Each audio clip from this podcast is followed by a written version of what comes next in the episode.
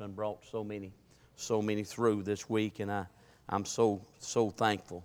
Psalms chapter 1, as I think about bringing the word that God gave me this morning about a wavering man, a wavering person. What does a wavering person do?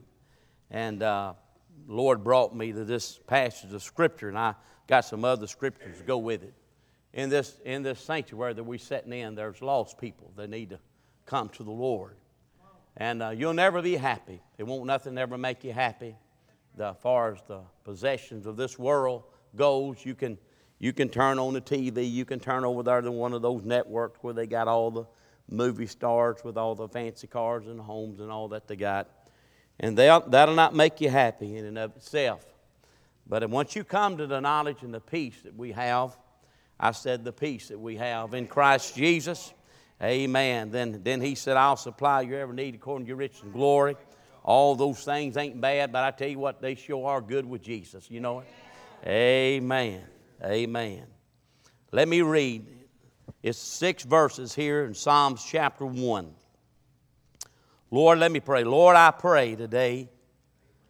Lord, I know that in and of myself, I was thinking about the song, I Know a Man Who Can. Lord, can't no preacher get up here, no evangelist get up here and save nobody. Lord, they can't do that.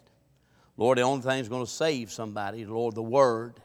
And they hear the Word and the preaching of the Word. They're drawn by the Holy Spirit. And Lord, with a childlike faith that they, they understand, Lord, they don't have what they need to get them to heaven. They really don't have what they have to have life. Jesus said, I come that you may have life and have it more abundant. And God, it's my prayer today, Lord, that people will hear your word today. And when the invitation is given, they'll come and they'll give their life to Jesus. We're so thankful for our fellowship. We're so thankful for the ones that work and labor to make things what it is. The children over there practicing right now. Just looking forward to Christmas Eve morning as we come here and watch them little eyes, how they just minister us. We can't wait we can't wait for all that. God, just thank you, Lord, for all the ones that work so diligently with them. And God, we just ask you to be the word today. We ask for the anointing of the Lord to fall on it. And Lord, we'll give you all the honor, glory, and praise. In Jesus' name we pray. I love a scripture. I love Psalms, but I love when it says blessed. I want to be blessed. I don't know if anybody don't want to be blessed. I love being blessed. Amen. One time I was preaching on banana pudding, how I like it, and I don't like it no more because I don't. I ate so much, I don't like it anymore. But uh, I, I was talking about banana pudding. I got blessed about six at one time. Amen. But I tell you what, the blessing